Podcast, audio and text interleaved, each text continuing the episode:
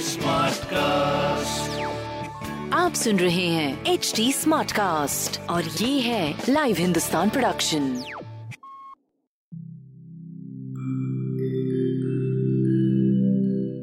नमस्कार मैं हूँ एच डी स्मार्ट कास्ट उम्मीद है कि आप स्वस्थ और सुरक्षित हैं। इस मुश्किल वक्त के दौरान सुनिए एकजुट रहने का हमारा पैगाम। ये सच है कि अकेले रहना आसान नहीं होगा पर क्या पता अपने घर से काम करने पर जहाँ हम अपनों के साथ महफूज हैं, हम ज़िंदगी जीने के नए तरीके ही सीख जाएँ। शायद हम अपनी और अपनों की आवाज़ों को बेहतर सुन पाएँ। बहरहाल, अगर आपको एक स्मार्ट साथी की ज़रूरत हो तो एच टी पर ज़रूर आइएगा, ताकि मैं आपको कॉमेडी न्यूज़ कल्चर मोटिवेशन की दुनिया से जोड़े रख सकूँ। मेरी बात सुनने के लिए शुक्रिया। ध्यान रखिएगा।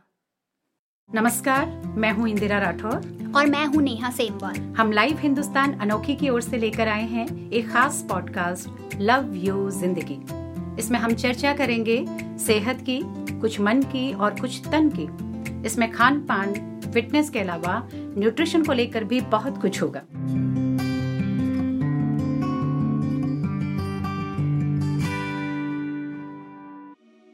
लास्ट संडे मैंने अपनी पड़ोसन को ग्रोसरी स्टोर से लौटते हुए कई सारे सैनिटाइजर्स के साथ देखा तो मैं चौंक गई। मैंने उनसे पूछा, कि अरे, इतने क्यों? तो उन्होंने बड़ी अजीब सी नज़रों से मुझे घूरा। उनको लगा होगा कि मैं कितनी बड़ी मूर्ख हूँ ये भी नहीं जानती कि अभी के समय में खाना मिले या ना मिले सैनिटाइजर ज़रूर मिलना चाहिए। इसे कहते हैं पैनिक शॉपिंग लव यू ज़िंदगी के आज के एपिसोड में हम इसी पर बात करने वाले हैं। हाँ हाल ही में मेरी एक दोस्त स्टोर में कुछ चीज़ें खरीदने गई तो उसने देखा कि आटा चावल भी खत्म हो चुका है। वो क्या है ना लॉकडाउन की वजह से लोग डर के मारे सामान जमा कर रहे हैं और एक महीने का नहीं बल्कि तीन चार महीनों के लिए इवन जो ग्रोसरी कंपनीज़ हैं वो लोगों की डिमांड तक फुलफिल नहीं कर पा रही है हाँ। और चीज़ों की डिलीवरी में भी बहुत वक्त लग रहा है हाँ और स्टोर्स में वाकई सामान नहीं मिल रहा है क्योंकि कल आ, मुझे भी आटे की ज़रूरत थी नेहा तो मुझे करीब चार पाँच जगहों पर फ़ोन करना पड़ा तब जाके मुझे आटा मिला। और यही नहीं लॉकडाउन से एक दिन पहले भी मैं घर का कोई ज़रूरी सामान लेने एक डिपार्टमेंटल स्टोर गई तो देखा कि वहाँ लंबी कतारें लगी हुई थी लोगों की, सब ट्रॉली लेकर के खड़े हुए थे। तो मुझे लगा कि टाइम वेस्ट करने से कोई फ़ायदा नहीं है, इससे अच्छा है कि मैं घर के बगल वाले स्टोर से सामान खरीद लूँ। बाद में मुझे पता चला कि एक ही घंटे के बाद वो स्टोर पूरा खाली हो गया था और बहुत से लोगों को बिना सामान लिए जाना पड़ा वापस। हाँ और ये बस हमारे यहाँ की बात नहीं है। यूके यूएस लगभग पूरी दुनिया हाँ, में इसी हाँ, के हाल सब जगह सब जगह यही हाल है। कहीं पर महिलाएँ टॉयलेट पेपर या टिश्यू पेपर को लेकर झगड़ती दिख रही हैं तो कहीं राशन की लाइन में खड़े लोग लड़ते दिख रहे हैं। हैरानी की बात यह है कि जो चीज़ें स्टॉकेबल नहीं है लोग उन्हें भी स्टॉक कर रहे हैं। कुछ लोगों ने तो डेयरी प्रोडक्ट से अपने फ्रिज भर दिए हैं। प्लीज़ ऐसा ना करें। आज ही मेरे पास एक दो ऑनलाइन ग्रोसरी स्टोर से मेल भी आया है कि अगर आपके कार्ट में मौजूद सामानों में से किसी की ज़रूरत आपको नहीं है तो उसको आप कैंसिल कर दें, ताकि किसी दूसरे जरूरतमंद को वो सामान भिजवाया जा सके। अभी क्या है ना कि ट्रांसपोर्टेशन की समस्या बहुत ज़्यादा है और गाड़ियों को कई तरह की चेकिंग से भी गुजरना पड़ रहा है। हाँ क्राइसिस के दौर में ऐसा ही होता है। धड़ल्ले से हम चीज़ें खरीद रहे हैं जिससे सप्लाई चेन सिस्टम जो है वो गड़बड़ा रहा है। इसका नतीजा यही होगा कि आने वाले दिनों में छोटी छोटी चीज़ों के दाम भी इतने बढ़ जाएँगे कि हमें खरीदने से पहले सोचना पड़ेगा। हम्म। अभी तो फिर भी मार्केट की कंडीशन ठीक है लेकिन अगर इसी रफ्तार से खरीदारी चलती रही तो आने वाले दिनों में सभी चीज़ों की किल्लत होगी। बिल्कुल। एक्सपर्ट्स कहते हैं कि ये जो पैनिक शॉपिंग है, दरअसल किसी अनजानी, अनदेखी आशंका से पैदा होती है। जब कोई नाटकीय सिचुएशन सामने आती है तो लोगों का जो बिहेवियर है, वो भी बहुत नाटकीय हो जाता है। ये घबराहट एंजाइटी ये सब उसी अनहोनी के भय से पैदा होती है। हाँ और इसी भय का सामना करने के लिए हमें खुद को तैयार करना होगा। घर में कई महीनों का सामान जमा कर लेना समस्या का हल नहीं है। ऐसा करके तो हम समस्या को बढ़ा रहे हैं या फिर उससे भाग रहे हैं। अब आप ही बताइए कि एक दो महीने के लॉकडाउन में अगर कोई साल भर की चीज़ें जमा कर ले तो क्या ये समझदारी है? बिल्कुल नहीं। इस पैनिक शॉपिंग का असर आखिरकार आम व्यक्ति पर ही तो पड़ता है। अब देखो ना 20 हम्म। या 50 रुपए में मिलने वाले मास्क अगर 400-500 रुपए में मिलने लग जाएँ। आम दिनों में जो सैनिटाइजर 100-200 में मिलते थे 800 900 हज़ार तक पार कर जाए तो फिर इससे किसको फ़ायदा होने वाला है? हाँ हम आम लोगों पर ही तो पड़ेगा ना इसका बोझ। ये बात हमें समझनी होगी कि आखिरकार अपनी ही जेब ढीली होनी है। बिल्कुल नेहा। दरअसल अभी जो हालात हैं कोविड 19 के दौर में उसमें बड़ी अनिश्चितता है। आ, क्या होता है कि जब कोई प्राकृतिक आपदा आती है जैसे मान लीजिए बाढ़ आती है तो लोगों को ये मालूम होता है कि ये जो स्थिति है वो एक दो महीने में वो ठीक हो जाने वाली है। तो उनको ये पता होता है कि उनको अपनी तैयारी जो है वो कितने दिनों के लिए करनी है।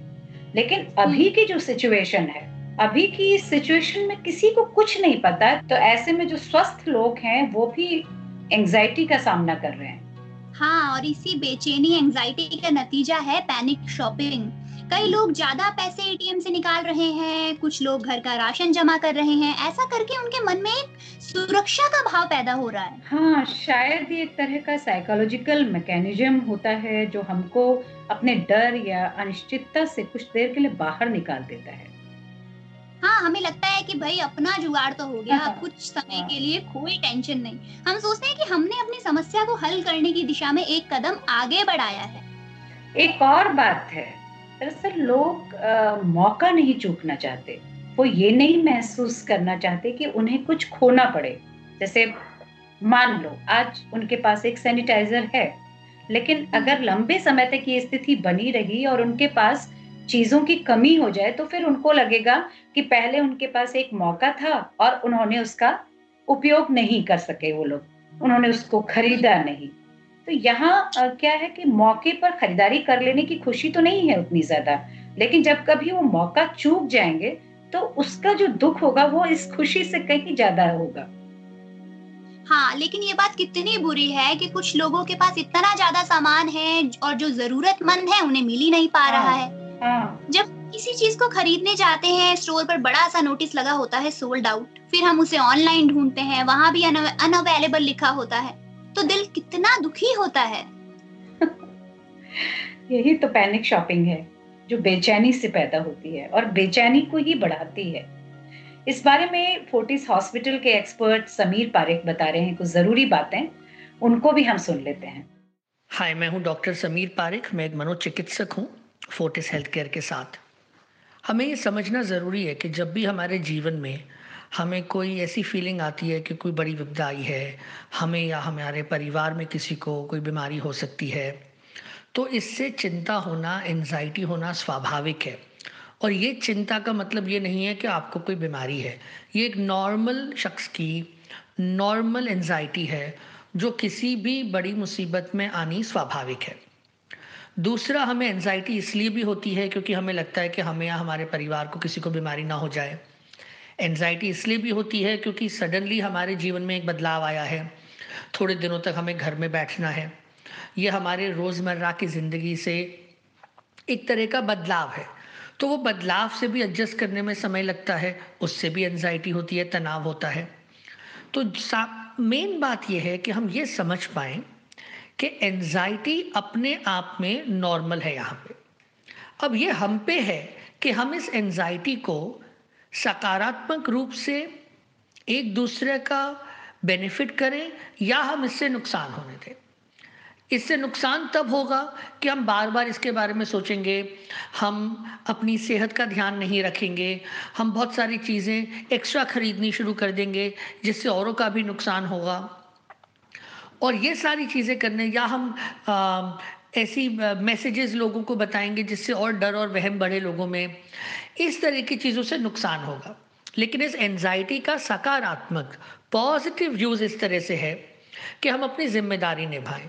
हम ये माने कि तनाव होना एंक्शियस होना नॉर्मल है और इसमें कोई खराबी नहीं है। जब भी बदलाव आता है एनजाइटी आती है तो अब हमें क्या करना है?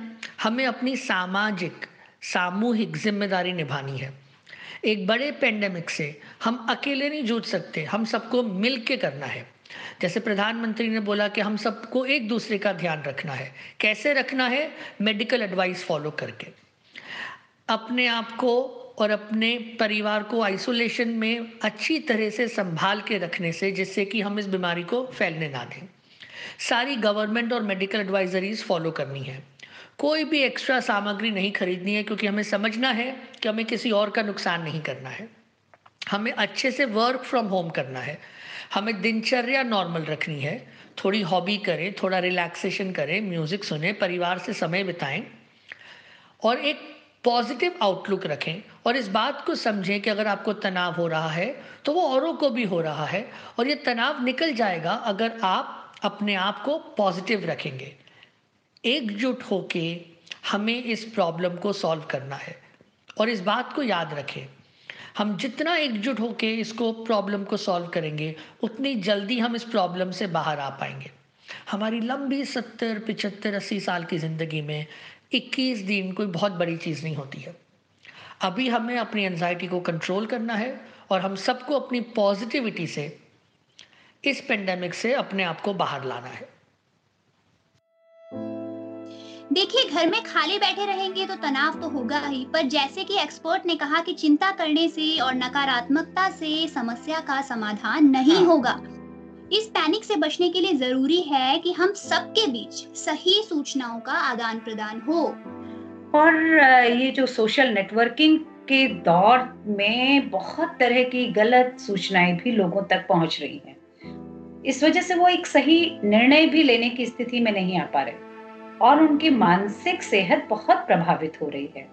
तो हम इस एपिसोड के ज़रिए आप सभी से यही कहना चाहते हैं कि कृपया किसी भी सूचना पर आँख मूद कर भरोसा ना करें। अगर अपनी मानसिक सेहत को ठीक रखना है तो खुद को अन्य एक्टिविटीज़ में इंगेज करें। आप किसी जरूरतमंद की मदद कर सकते हैं, आप कुछ अच्छा पढ़ सकते हैं, कुछ अच्छा सुन सकते हैं, बहुत तरह की फन एक्टिविटीज़ कर सकते हैं, अगर आप घर पर हैं तो। और बहुत ज़्यादा आप टीवी भी ना देखें ऐसे माहौल में हाँ खुद को तनाव मुक्त रखें डब्ल्यूएचओ ने मेंटल हेल्थ को लेकर जो एडवाइजरी जारी की है उसमें कहा गया है कि ऐसी खबरों को देखने सुनने और पढ़ने से बचें जो आपको परेशान करती हैं। हम्म। इसमें कोरोना से जुड़ी जानकारियाँ भी शामिल हैं। बेहतर होगा अगर आप कोरोना से संबंधित जानकारी के लिए दिन में केवल दो बार किसी विश्वसनीय माध्यम का इस्तेमाल करें हाँ और अंत में बस यही कि ये समय भी गुजर ही जाएगा। बस अपना ख्याल रखें। तो आज का एपिसोड यही खत्म करने की अनुमति चाहते हैं। ऐसे ही और पॉडकास्ट सुनने के लिए आप लॉग इन कर सकते हैं www.htsmartcast.com पर। और हाँ आप हमारे साथ फेसबुक ट्विटर और इंस्टाग्राम के ज़रिए भी जुड़ सकते हैं। शुक्रिया। नमस्ते। आप सुन रहे हैं एच डी स्मार्ट कास्ट और ये था live Hindustan production smart cast